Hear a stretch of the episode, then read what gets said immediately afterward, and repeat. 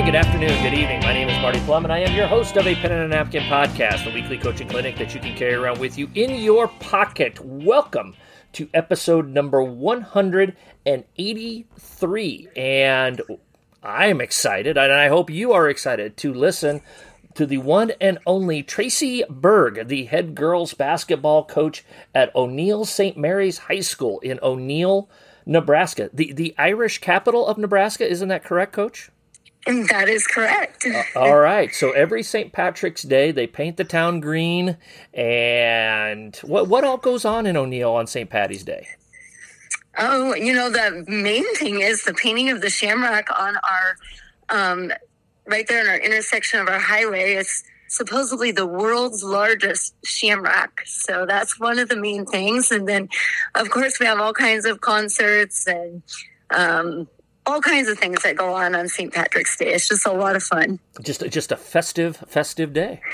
It is a very festive day. Very and nice. actually, we just painted our shamrock again uh, last night um, to head off our summer fest. Oh. So obviously, Irish is a very big thing here in O'Neill. Wow, and multiple uh, multiple paintings of the shamrock here. Uh, That's right. yeah, uh, Sherwin-Williams has got to be happy with O'Neill, Nebraska. So that's, that's good for them. So uh, before we start diving into basketball and uh, not uh, painting uh, small little uh, Irish little plants, we of course want to thank our founding sponsor, Kosak Chiropractic, located at 144th and Maple here in Omaha. Coaches, if you or any of your athletes are struggling with balance, neck, or spinal issues, have them go see Dr. Kevin or Dr. Heidi. Truth be told, just about two and a half hours ago, I went in to see Dr. Kevin, got a little back work done, feeling good, feeling uh, uh, spry here today. As then I sit down and talk for an hour and a half. So, uh, but uh, go check out Dr. Kevin or Dr. Heidi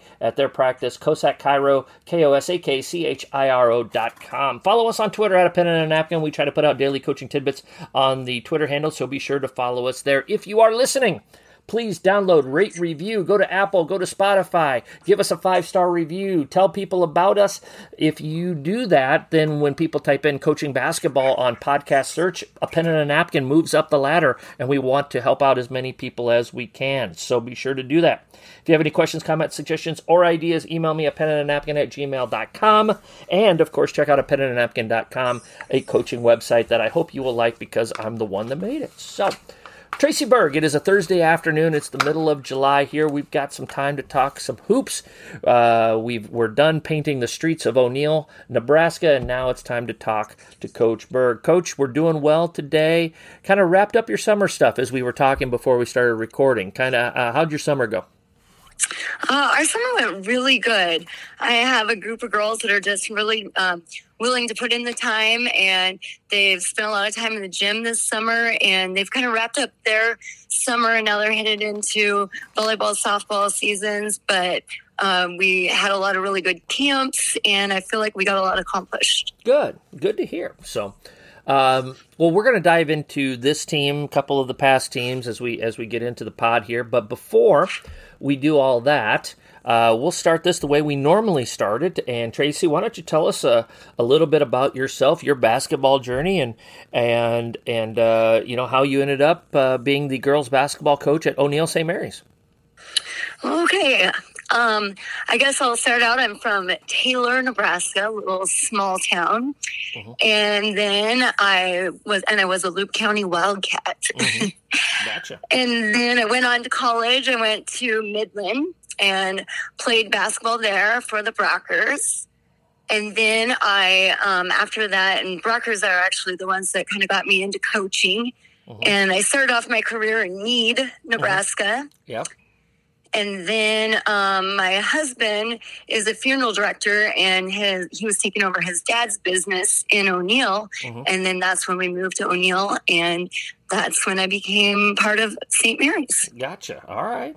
Um, as a Briar Cliff graduate, I will, uh, you know, I will just smile and nod at you as a Midland graduate. I won't hold anything against you here. So, um, so Traci, I told you I was going to surprise you with one question, right? Oh, Okay. Yes. So, and I told you it was going to be early, so I'm going to give you this opportunity right now. All right. Are you ready? I'm ready. All right. Give us the Expedia.com pitch as to why one should visit the metropolis of Taylor, Nebraska?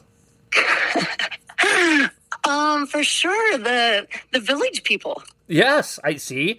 Okay, I checked. Now you're not going to believe this. I checked out the website of Taylor, Nebraska, and there is a Taylor, Nebraska website. So tell us about the village people. Um, we have a lady who is an artist, and she um, is very, very, very talented. And she decided that she was going to try to make as many village people as there are actual people in Nebraska. And I believe that she's well on her way. I think she's already made over a hundred um, wooden village people throughout the town of Nebraska, Taylor, mm-hmm. Nebraska. Mm-hmm. And so there's a there's a Navy uh, guy. There's a police officer. There's a mecha- oh, am I talking? Is it the wrong village people? I apologize. Very funny. yes, yes. So uh, no, it's it's kind of a cool thing. There's a, a, a microbrewery in town there. I think, if I remember correctly. Yes, there is. Yeah. So there's there's bootleggers. Yeah, the bootleggers. Um, so it's it's uh, it's kind of an interesting little deal. There's some, it looks like there's some cool stuff out there in Loup County. So um, now, were you? Did you grow up in town or did you grow up outside of town? Oh no, I'm a ranch girl. Grew up outside of Taylor, uh-huh. and um, at the time there was the school was it. I mean, it still is just Taylor, but it was we were just our own school. We're the only town in the whole county. Uh-huh. So we're Loup County. We were the Loup County Wildcats, but now they've Taylor and Sargent go together for sports, and now they're Twin Loup. Gotcha. Oh, okay. That's where that comes from. Twin Loup. Okay. Yep. Um, you know, in, in, all seriousness, you, you grow up on a ranch, and for folks that uh, don't know, uh, I mean, ranching in north central Nebraska, it's a big it's a big part of the community. Um, like you know, Taylor's about 200 people, and it's the only town in the entire county. So that tells you kind of how sparsely populated that area is. But you have these massive ranches. Uh, you know, I would think growing up in a situation like that uh, had to do nothing but to help your work ethic as a coach, as an educator, uh, because you know what real hard work is like and putting in the time in tough situations and circumstances, whether it's it's weather or uh, you know drought or you know just different things that can come into play. You know, how much of effect do you think growing up in that environment has has helped you as a basketball coach? Absolutely, 100%. I feel like both my parents did a really good job of teaching me the values of hard work and putting in the time and results. Um, I worked every summer for my dad and for neighbors, um, building fences, um, chasing cattle, working cattle, you name it. I was always outside and asked my mom. I never did any housework or um, cooking, which I still am not that great at, but um, I definitely can work hard. And I really carry that over into teaching and coaching and just juggling life. So, so going into the gym was not work at all. It was it was a relief because then you weren't, you weren't out working. I mean, I, I, mean I mean that in all seriousness. Like a lot of kids today, uh, I, I, I mean, I'm painting with, with a broad brush when I say that, but you know, well, I have to go to the gym, and you're like, I don't have to go and work the ranch. I mean, right. Yeah. Sometimes I I was like hoping there was a practice or a, an open gym so I could go to the gym. yeah, yeah. So I, I think, and and how many of you know probably most of your classmates, uh, people that you grew up with, were kind of in the same boat as you. I would imagine. Yep, absolutely. And so we kind of had to work around our schedules and just make it work. And we all knew how to work hard, and that's kind of what we all did. Mm-hmm. Yeah. Um, so, you know, I really appreciate you you talking about this.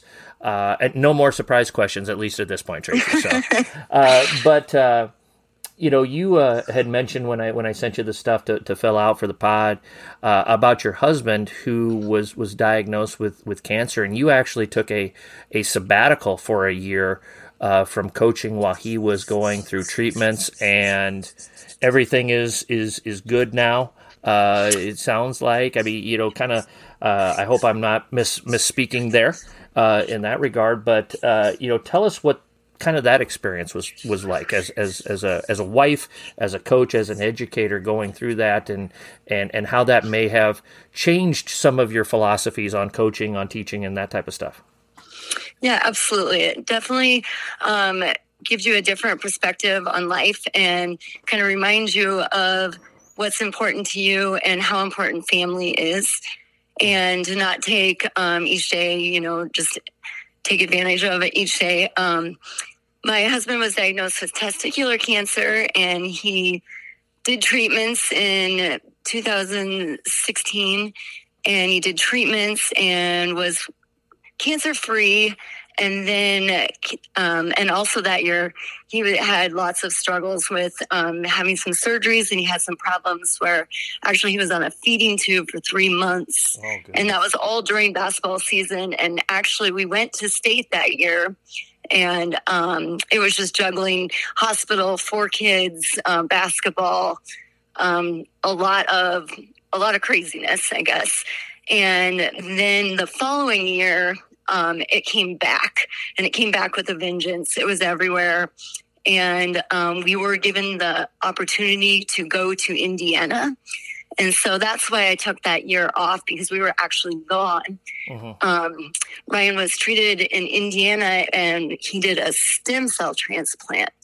And it's amazing the new um, technologies and the new innovations that they have come up with um, to help cancer. And so we decided to give this a try and it actually worked. Um, it was an awful process, but um, it worked, and he's doing well, and we're so thankful for that. Yeah, that is awesome. That is awesome to hear. Uh, you know how how do you think just going through such a life altering situation? I mean, you, you can't like I said you can't not be affected by that in, in, in a lot of different ways. How do you think?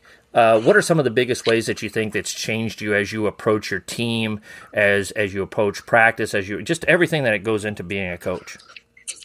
I 100% think that it has definitely changed me, and I have really changed the way that I coach as well. I mean, I feel like I have a little bit more compassion in my heart. Um, I also feel like I kind of understand a little bit more when someone tells me that they have something that they have to do with their family. Um, I also think that it has also become me more more determined to try my hardest and do my best and just be thankful for everything that we have and that God has given us and um, I and I try to carry that on over that message on over into my basketball players as well. Mm-hmm. And I usually try to have a speaker come in and talk to them or whatever it is, or at least just get them motivated in that manner. Mm-hmm. Who are some of the folks that you've had come to uh, talk to your team? Um, I am going to try to reach out and get uh, Natalie Schneider. She's one of my friends that um, is actually an Olympian a para-Olympian, and she went through cancer in high school. And so that's my next one that I want to get. So that's the one I really wanted to mm-hmm. uh, talk about. That she would be a really good one to have. And then uh, most of the other ones are just people um, in our community. Okay, what uh, what are you looking for when, when when you ask people to speak to your team? What are some of the things that you ask them to talk about, or do you kind of give them a, a, a blank slate? Who who are you? You know, from what type of backgrounds are you looking for when it comes to that stuff? Um, really anything, just something that's motivating. And um, sometimes, you know, if we can't find anyone, we just do like a motivation video or anything, just anything, you know, to keep kids motivated and I don't know, believing in themselves. And it's always just a good kickoff to start the season. Mm-hmm. So it's something that you do early in the year? Yep. Yep. yep. Coaches are absolutely loving our taking over a new program booklet. As many of you know, I spent two years outside of coaching, and during that time, I hung a note card in my workspace at school that said, Strip the house down to the studs. I took that time to really rethink and reorganize my thoughts on what it takes to run a transformational program. As I prepared for the possibility of coaching again, I organized these thoughts into this 96 page booklet. How much do I trust this booklet?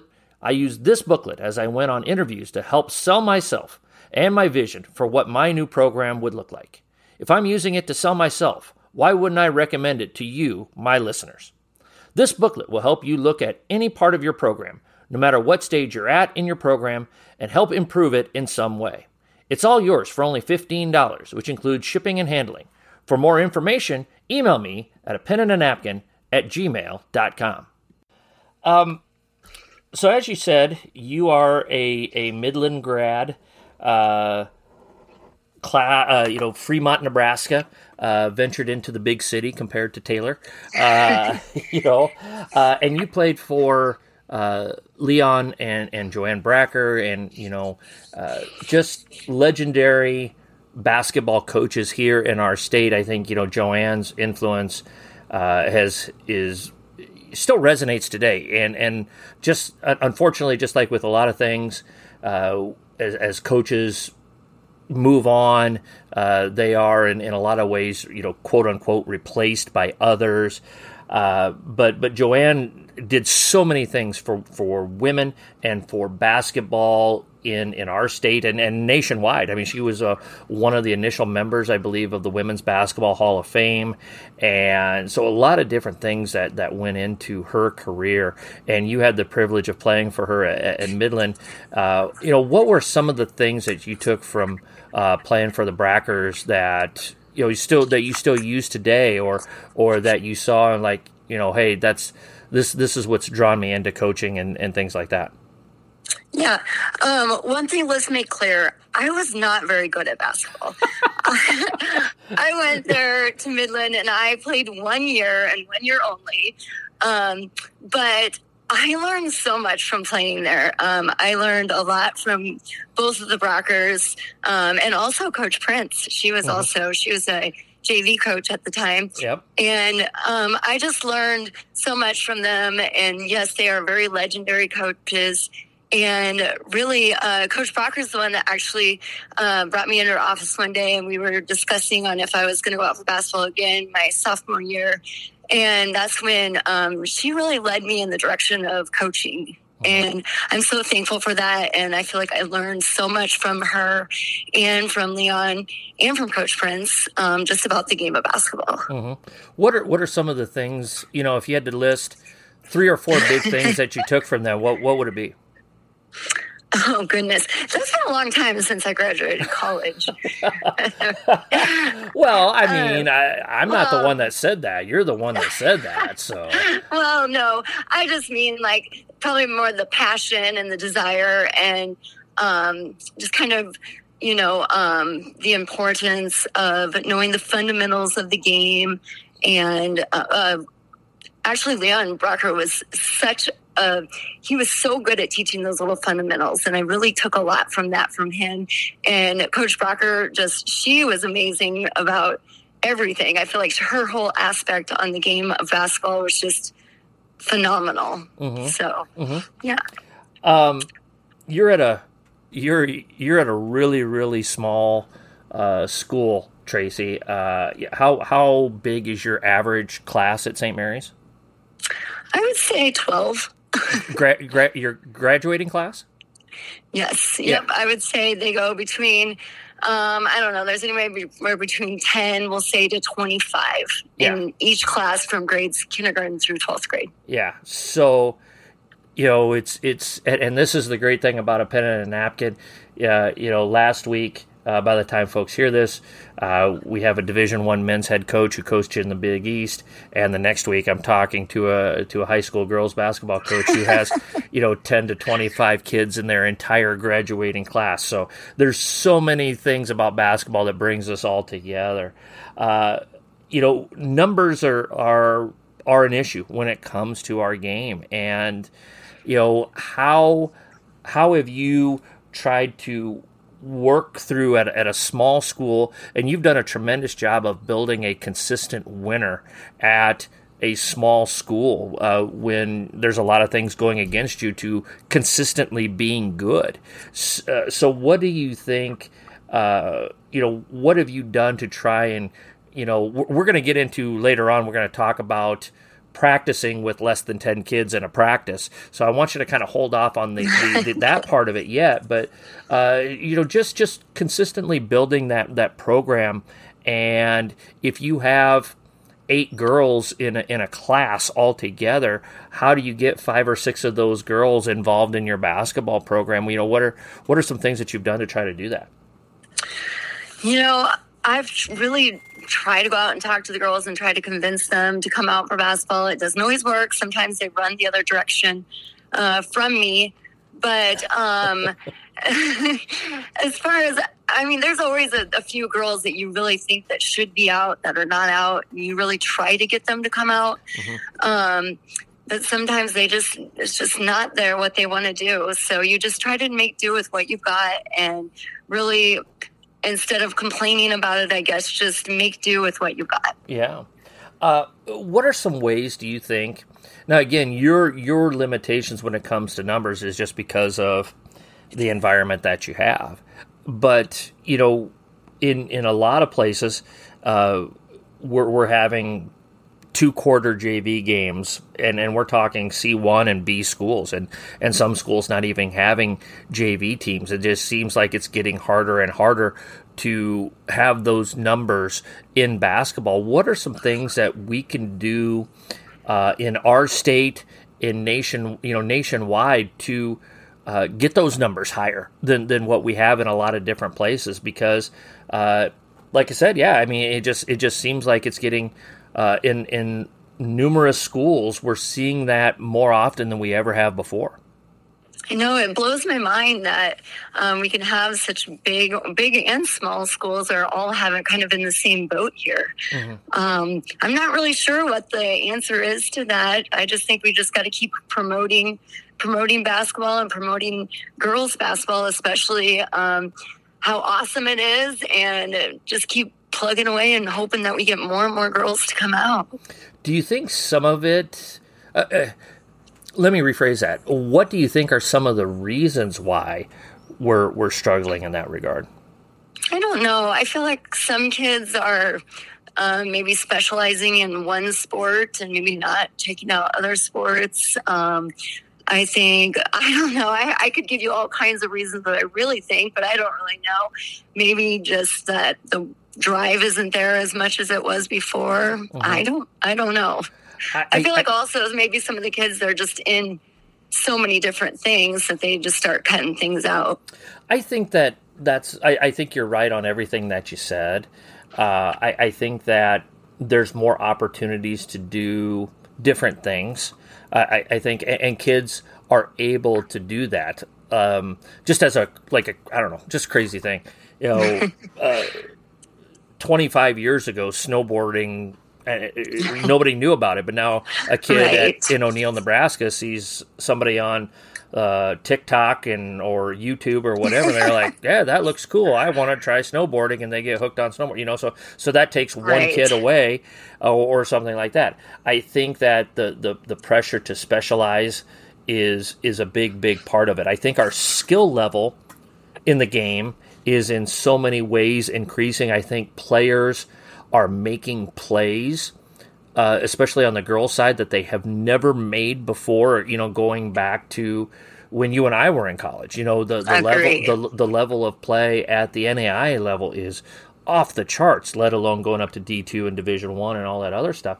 Uh, but you, in order to make those plays, in order to really compete, you have to put in more and more time to develop more and more skill.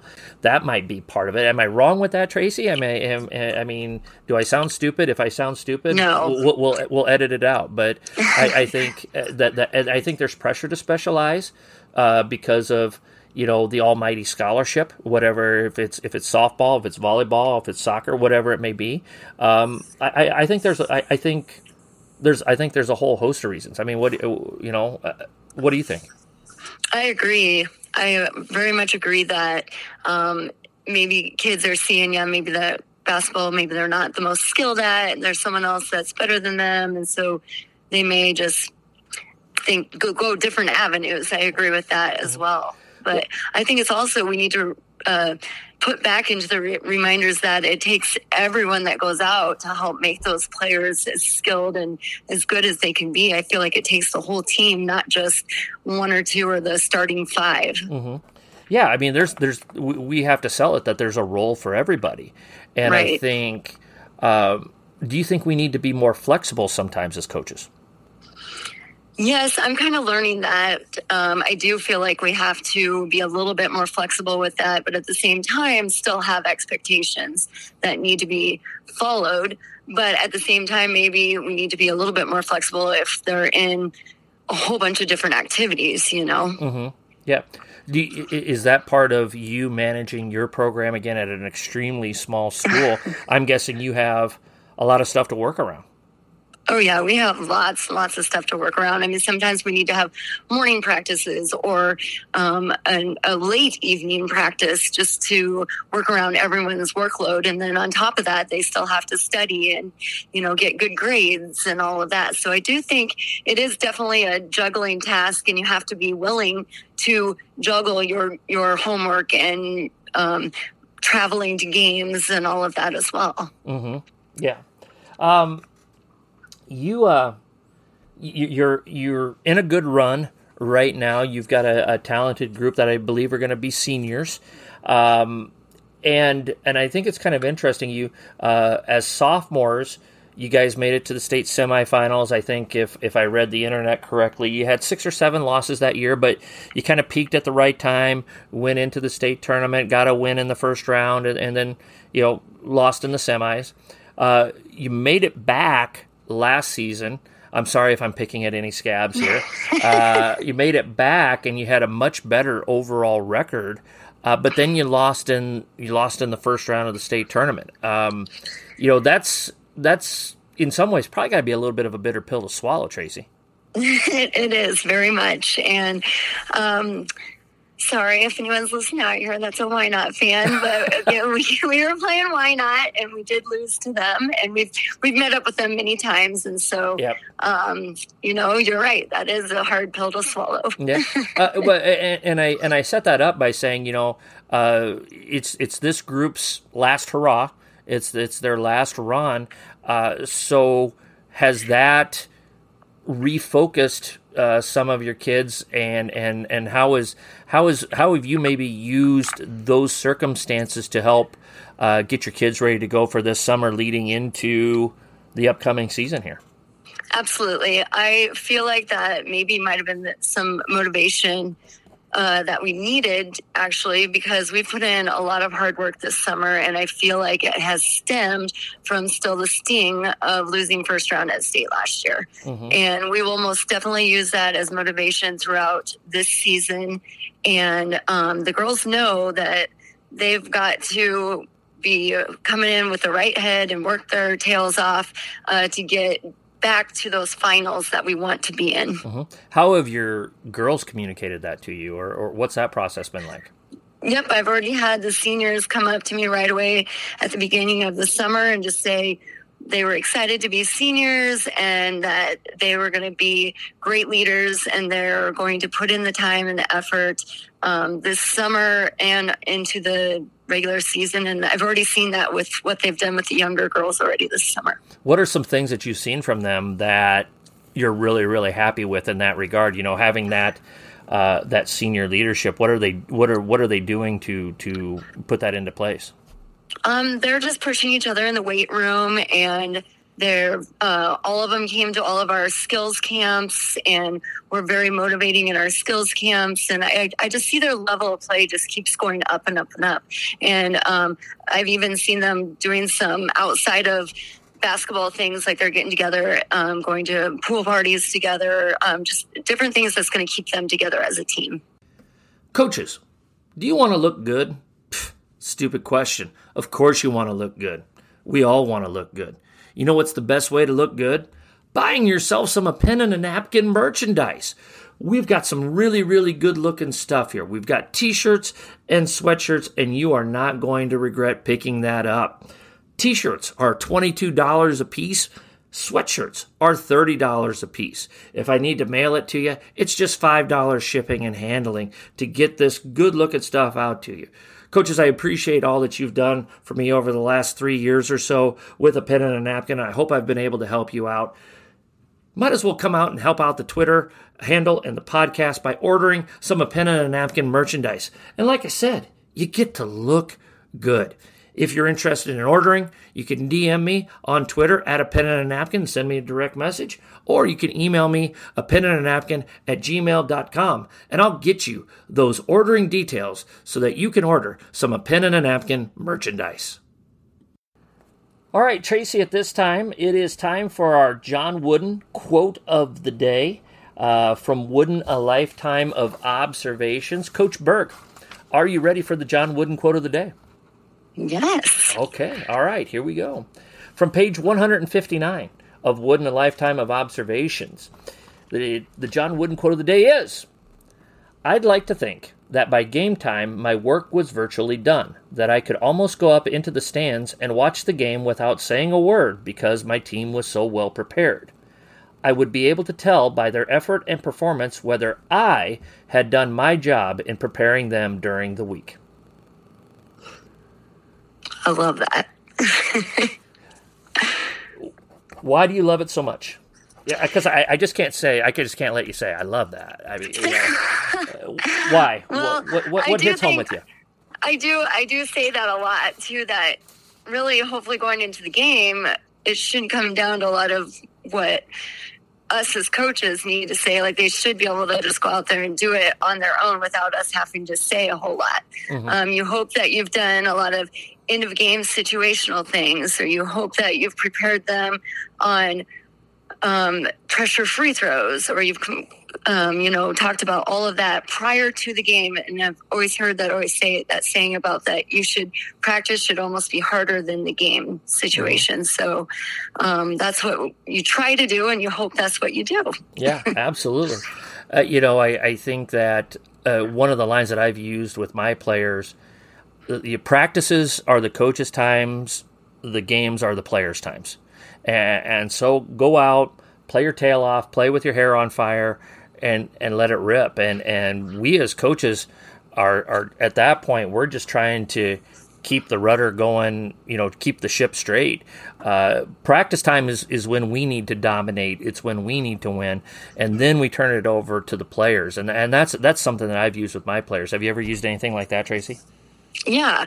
And you know, one thing I liked about this summer is we go to the Concordia basketball camp um, in Seward, and I like that they um, have a situational um, bracket of play where you only play for two minutes and the score is zero zero and you play for two minutes. Uh-huh. I really like that in the summer as, you know, kind of um, getting your uh, game brain going and trying to figure out situational um, opportunities. Yeah, yeah, absolutely.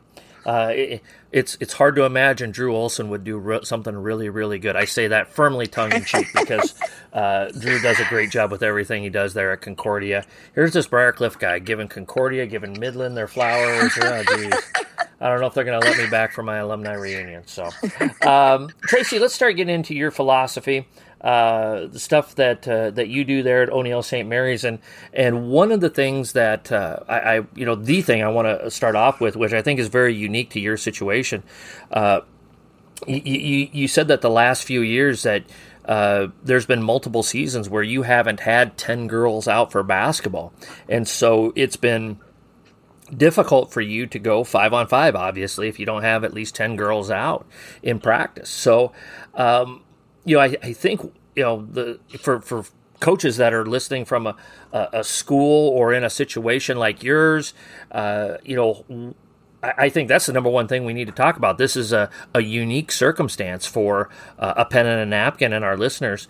Uh, you know, so I want to jump in with that here. You know, what are what are some things that, that you do in your practice or that you've that you have done in your practices when you've had less than 10 girls to get your kids game ready um, uh, you know so i'm going to kind of let you as I say here, pretty much a, a, lot of the time, most of the time, when we get to this point, I'm going to kind of let you cook here a little bit, and and when I need to interrupt, I'll try to do polite, uh, do, try to do it politely here. But uh, you know, just just tell us kind of how how you navigate this situation.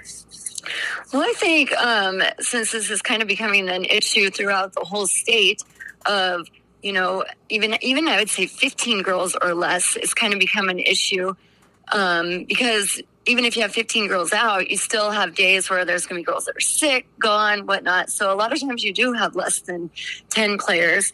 And what I've kind of adapted to is um, we've kind of changed the way that we run practice now that we have so few girls. This year I have exactly 10 mm-hmm. girls, so I hope it stays that way to begin yeah. with. But but um, one of the things that I've done a lot more of is stations. I do a lot of stations where we just even have two to three girls in each station and you rotate every uh, we do ours in four minute segments and you go through our stations and we just rotate real quick quick quick it might be a shooting shooting drill or whatnot we just try to get through it four minutes rotate and get through that. Uh, the other thing that we spend a lot of time on is three on three um, two on two one on one doing those kinds of drills. And um, we also spend a lot of time of doing transition drills that are where we um, start out with, you know, like a one-on-one situation, build up to two on two, three on three, four on 4 mm-hmm. and if we have enough, then we get uh, um, get into a five on five situation. Mm-hmm. Um, other than that, uh, a lot of it is sometimes you have managers that have to step in just uh, kind of as bodies mm-hmm. to run a drill, which is needed, or you find I've had to be creative in creating drills um, where we only need um, eight to ten girls. Mm-hmm. So. Uh, does that, especially on offense, does that or, or has that circumstance kind of influenced your offensive philosophy? And, And, and here's what I mean by that, Coach you you play a lot of three on three. Well, we you know unless you're growing up in Iowa in the '60s and the '70s, there's not a lot of three on three plays. So right. your, ki- your kids are just making reads and reacts, and they're just you know they're just playing the game right. kind of the way it was intended to play. So when you get five on five, because you don't have as much opportunity to run five on five you know offense versus defense when you're playing when you finally get into that five on five situation is it a little bit more hey, just here's here's some principles, here's some concepts. Go out there and let's play some basketball. Yeah, we've moved a lot. I've moved my offense a lot more into a motion offense where you pass, cut, pass, screen away, um, doing those kinds of things as opposed to actual set offenses. I mean, we have a few set plays, but for the most part, it's a read and react for the um, as far as we go, we like to do a lot of transition offense. So um, even on a made basket, I mean, we get that ball out, we try to get up the floor before the defense is set. Um, and I feel like we kind of have to run that way just since we can't do so much of five on five in practice. I just feel like that seems to work for our system. Mm-hmm. What are some of your, when you do get five on five, uh, what are some of your five on five, you know, your offensive concepts? What are some things that you're emphasizing? Uh, is it a lot of ball screen? Is it a you know pass and cut? Uh, what are some? Is it four out one in? What are some different? What what are you doing, and and how are you implementing that? What are some of the rules that you might have there? Right. Well, we um, usually try to do a four out one in uh, we have some really good outside shooters, and then we have a couple of good post players that we can kind of rotate them in as, as opposed to who's our one in. But we like to just uh, keep the ball moving and pass it, cut, uh, screen for the girls that are shooters. Sometimes we just delegate girls that your job is screening, and that's what your job's going to be. Mm-hmm. Um, and then we like to do a lot of high low with our post players as well. Mm-hmm. Okay.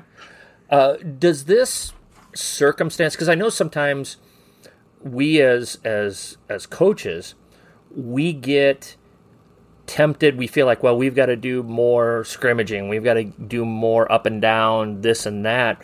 Do you feel like in some ways when you get into those circumstances where you have this you know less than 10 kids that this actually helps your fundamental development because you are forced to just by the sheer number of players that you have, you're forced to just you know break it down three on three, two on two, and and it's it's those small sided type of situations that that help uh, build your team up. Yes and no. I believe yes that it does because then we, we do know those principles of it. But sometimes you really need that second group of five, six or seven. I like to play uh, going against a, t- defense of seven. You know, mm-hmm. sometimes just make it tar- tougher. So sometimes I do feel like, oh, if we could just have more in practice, that we could have actually went over that a little bit better. Um, but as far as just playing the game, I feel like we've got that down pretty well.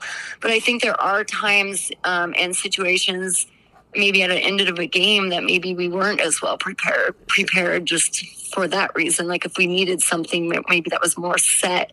Um, going against a really good second team, maybe could have helped us. Mm-hmm. If that makes sense. No, no, that does. You know, because that is a disadvantage of it is you don't have that. Okay, hey, we're we're up one. There's 25 seconds left. Right. And we're taking it out on the side. We know we're going to get trapped, or you know something's going to happen here. Uh, that's the negative part of it. I, I would imagine right. is, is, is that where you're where you're going, Traci? Yeah, that's where I'm going with there. Is that I feel like sometimes that that's where we're at a disadvantage. And I also feel sometimes if we could have had four quarters of JV, our younger girls, you know, would be a little bit more prepared in that way too. So also you're taking freshmen and throwing them in, going against seniors. I feel like at times that that's a little alarming as well. Yeah, yeah. Well, I, yeah, that's one thing that in as we've tried to rebuild our program, uh, that's been difficult for us. And now this last year, uh, you know, we were ready to play four quarters of JV every night out, uh, but my first two years, uh, we did not have that opportunity as much, and those are those reps are important reps, especially uh, you know for for most schools. Not not everybody's right. going to be in that situation, but for most schools, you need those 32 minutes of JV ball to develop those freshmen and sophomores, so that and and and you hope that you get to a situation where you're you're you know okay you have you can kind of walk and chew gum at the same time we've got to rush you up to varsity because we have to have you there um, you know the ideal situation is take that kid let them develop at that that jv level for a year and then let them be a role player as a sophomore and now you're ready for prime time as a junior and senior so I, i'm sure that's absolutely part of it for you as well because i know i felt that pain as well yeah, I agree. I'm not saying that freshmen can't come in and play right away, but Absolutely. what I am saying is yeah. that they need that just even to settle in, get get a JV game in, get settled in, start getting comfortable with you know actual game situational stuff that maybe we didn't get to even go over in practice. I think I, that's why I really feel like JV is so important. Yeah, being able to experiment and be able to right. succeed or fail, and not have it hurt the overall product, so to speak. You know? yes. Yeah, yeah. So, yeah. Um, you, you, said you like to run. You said you like to run. Uh, tell us a little bit about your uh, transition offensive philosophy, Coach. Um, we just like we want to get that ball out as fast as possible, and I'm sure it's just about like um, anyone's um, transitional offense. We want to try to get it out, obviously, to a guard and run your postman down the middle. Um, if we can't hit our first one, we hit our trailer, our second post going uh, in down the middle of the lane. If that's not open, we reverse and then do a ball pick and attack the hoop. Try to attack, attack the hoop off the dribble. Mm-hmm. Do you do you outlet it to the right side every single time, or is it either side wherever the point guard is? Uh, what are some ways that you implement that? Um, I personally don't care if they go right or left. I, I feel like we have good enough guards that we just go right or left, whichever we can, as quickly as possible and push the ball ahead. Um, I feel like we have decent ball handlers that we can just get it down the floor as quickly as possible. Mm-hmm. Do you designate a side for the two and the three, or is it just, hey, if you see Mary running this side, Becky, you get to this side, or, or how does that work for you?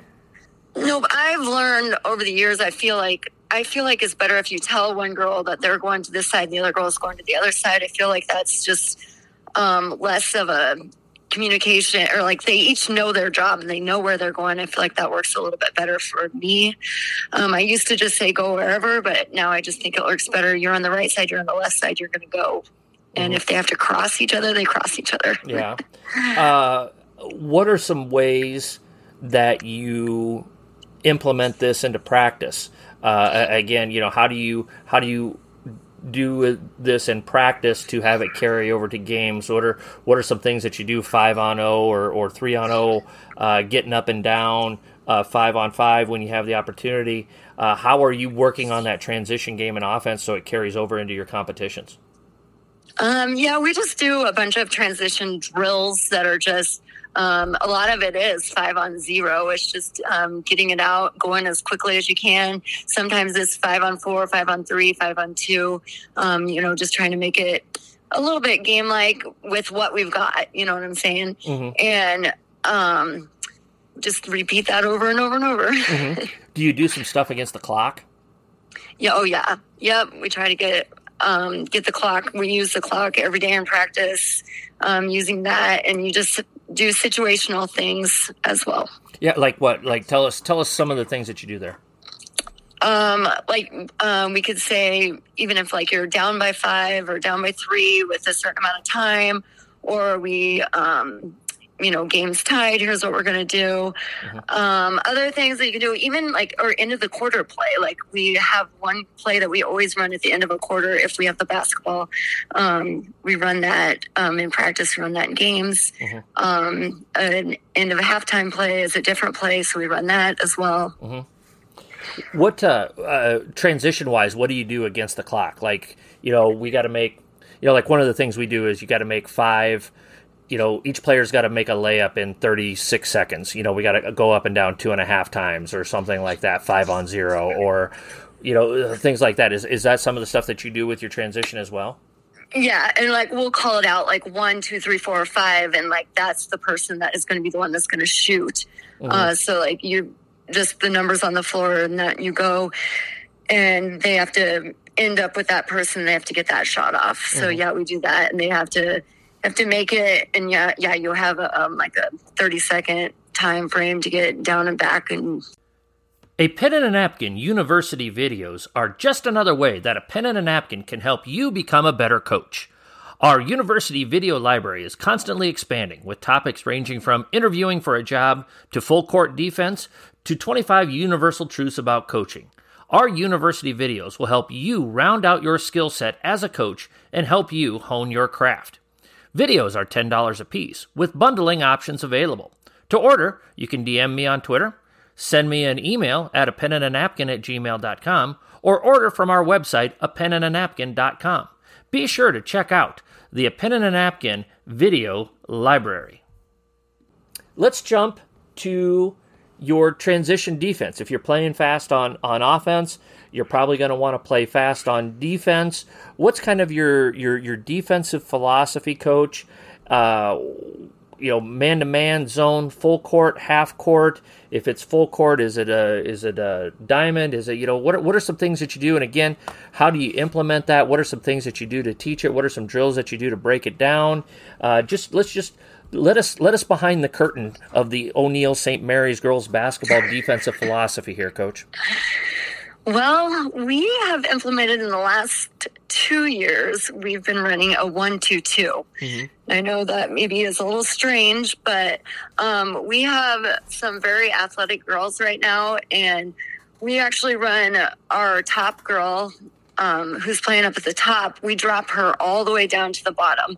So, like if the ball on offense gets to the corner, yep. our down low girl goes out on that girl in the corner, and our top girl drops all the way down to play defense on the block. Uh-huh. And so um, we've had a lot of success with that. Um, so that's our go to defense. Um, when we need to, then we switch over to man to man.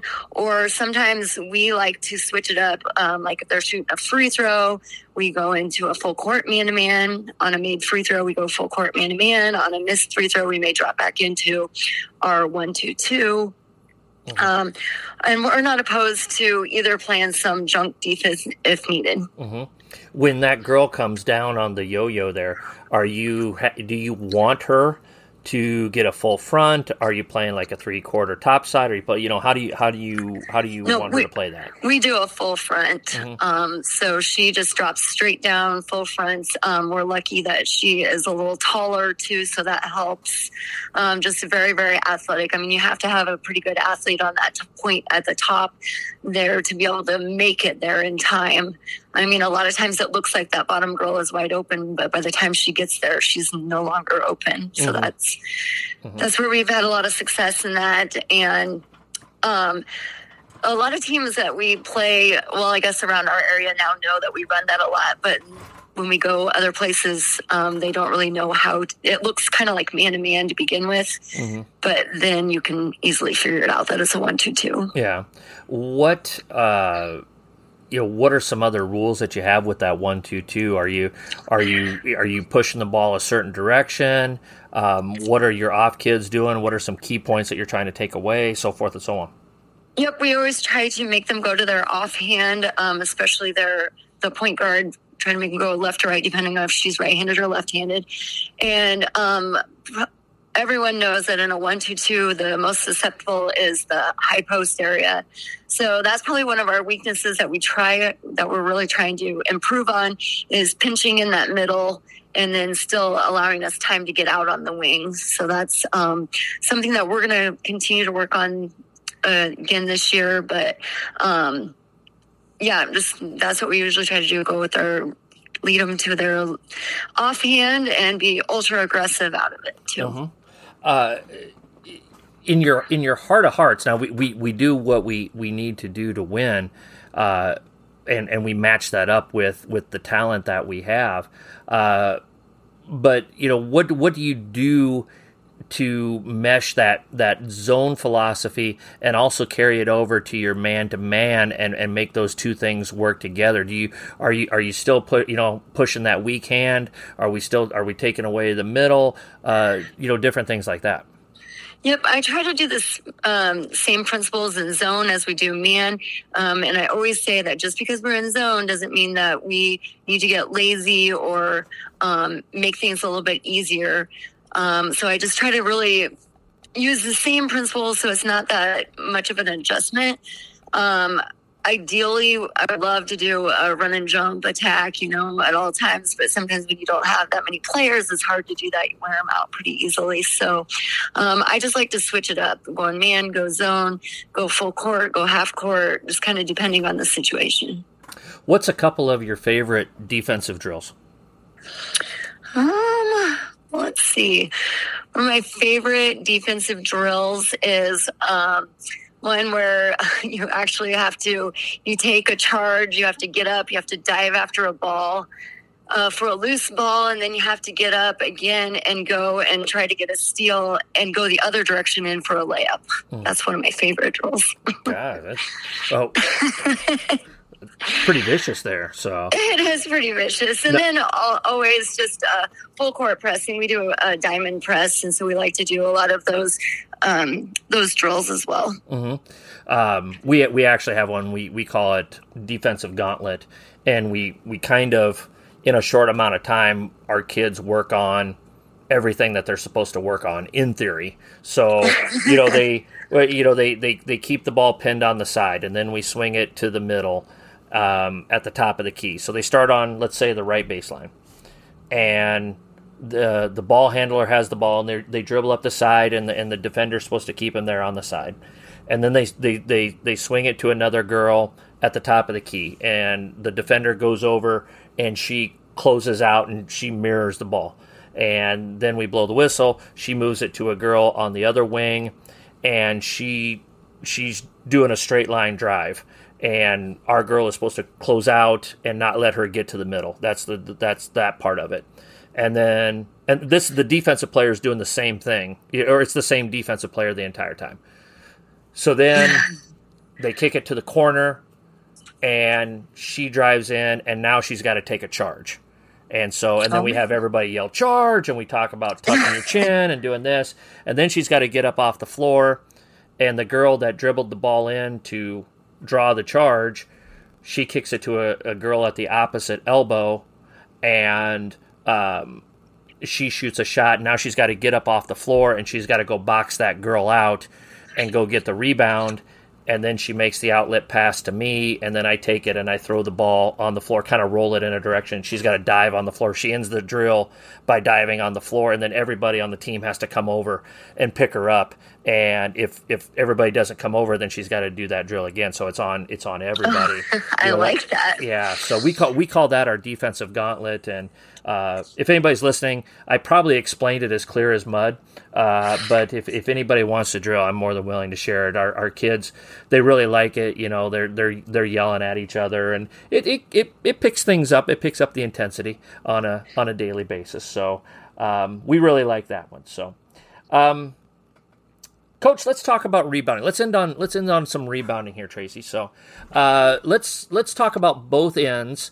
Uh, let's go into first though uh, between the two. Let's talk about your offensive rebounding philosophy in the sense of um, are you sending three to the board? Are you sending whoever to the board?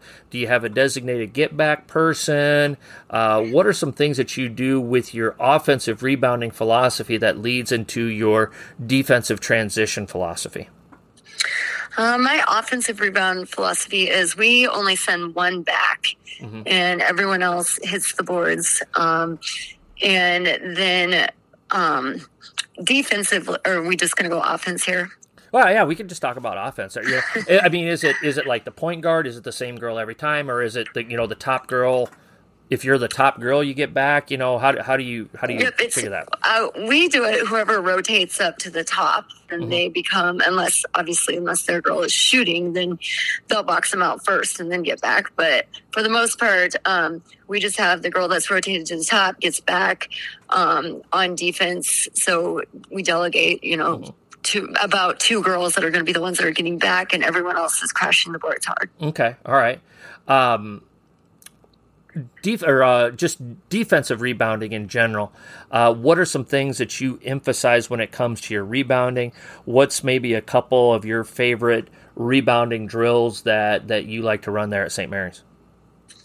Um, defensively, where that's I would say rebounding is probably one of our weaknesses, to be honest. Yeah. Uh, but um, we like to just do the we box out, go box out hard, and then we go once we get that rebound. But um, probably one of my favorite drills is Superman drill, mm-hmm. where everyone's there's no rules. Um, you throw it off the backboard, and it's three on three going after well each of them are on their own but they're trying to get a score and mm. um, you can foul them you can pretty much do everything but tackle them yeah. in that game. I just feel like that's a really good way to get trying to shoot through contact and trying to remember that you've got to box out to get the rebound and go up hard.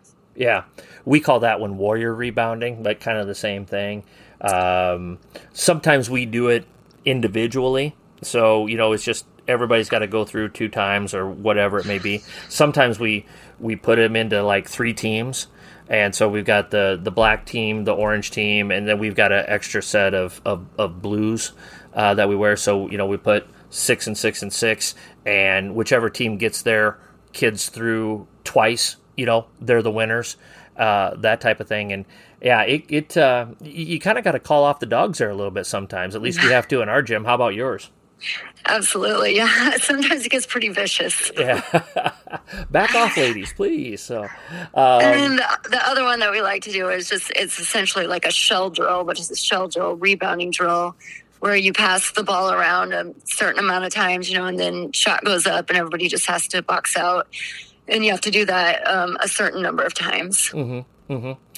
Uh, how much time do you spend in practice on on rebounding? I'm going to be spending a lot more this uh, this season. That's for sure. uh-huh. Okay. Uh, yeah, you know, it's yeah. We just we emphasize it every drill. Uh, you know, you, you got to make those choices, and we probably do one rebounding drill a day, uh, but we try to emphasize it every drill, you know, because we want to do as much offense, defense as we can, and and I we're getting better at it. We're getting better at rebounding, and you know, uh, in year four, just by you know, just the classes that have gone through, we've we've gotten a little bit bigger, a little bit stronger every year, and obviously that helps your rebounding numbers as well. Right. Right. Yeah, so, Traci Berg, head girls basketball coach at O'Neill St. Mary's High School in O'Neill, Nebraska. Coach Berg, you have completed your first appearance on a pen and a napkin. How does it feel? I actually feel very honored that you asked me to be on here today. I take a lot from listening to your podcast and I really enjoy it. So thank you very much. Well, you know, you've done a great job. I, I really hope you uh, get another gold medal this year. Nothing, again, nothing against anybody else in D two, uh, but uh, you know I know you've got a really good group of seniors this year, and, and I and uh, I know they're going to be hungry, and and uh, you know I wish you nothing but the best, and, and I'm I'm sure I'll see you around the circuit as we get going here. Uh, before we completely sign off with you here. Uh, if, if folks want to know more about you, if they want to know more about your uh, school or your program, what are some ways they could find out about it? Um, you could just um, call or email me, um, just Traci Berg, and um, my um, and I teach at St. Mary's. Mm-hmm. So, you, should I give them my email address? I, that's up to you. I don't know. I don't know. That's that's that's. I turn this over to you at you at this point. oh, sure. You're more than welcome to reach out at tberg at smcards.org. Yep. Okay. There it is. So, uh, and now you will get flooded flooded with uh, emails from gateway2000.com or something like that. So right, absolutely. uh, Traci, uh, thanks so much for coming on. I'm glad you had a good time. Uh, I, uh, is is is a lot of fun talking to you here today. So. Um, if you could hold the line just a second here, got a couple things to wrap up. So, uh, again, Traci Berg, girls basketball coach, O'Neill St. Mary's High School, O'Neill, Nebraska. She's got a great program up there, does a terrific job uh, with, with her young ladies. So, uh, send her an email. Even if you're not from Gateway 2000, go ahead and send her an email and she'll help you out with anything that she's got there. So, uh, again, we want to thank our founding sponsor, Kosak Chiropractic, for sponsoring the pod. Uh, follow us on Twitter at a pen and a napkin. Download, rate, review this. Give us five stars. Give us a nice review. Uh, the more people that do that, the, the higher we go up in the ratings. Like I said, we're trying to help coaches. That's the number one thing that we're trying to do here at a pen and a napkin. So if you could just take the time, if you take 10 seconds to do that, it doesn't even take that long, probably. But, uh, you know, for, for most of you, it takes five seconds. For me, it probably take 20. But uh, take the time to do that. Email me uh, if you have any questions, comments, suggestions, or ideas, a pen and a napkin at gmail.com. And of course, check out a pen and a napkin.com. Uh, a lot of great stuff on there to help coaches out. So, coaches, as always, let's be sure to hone our craft one day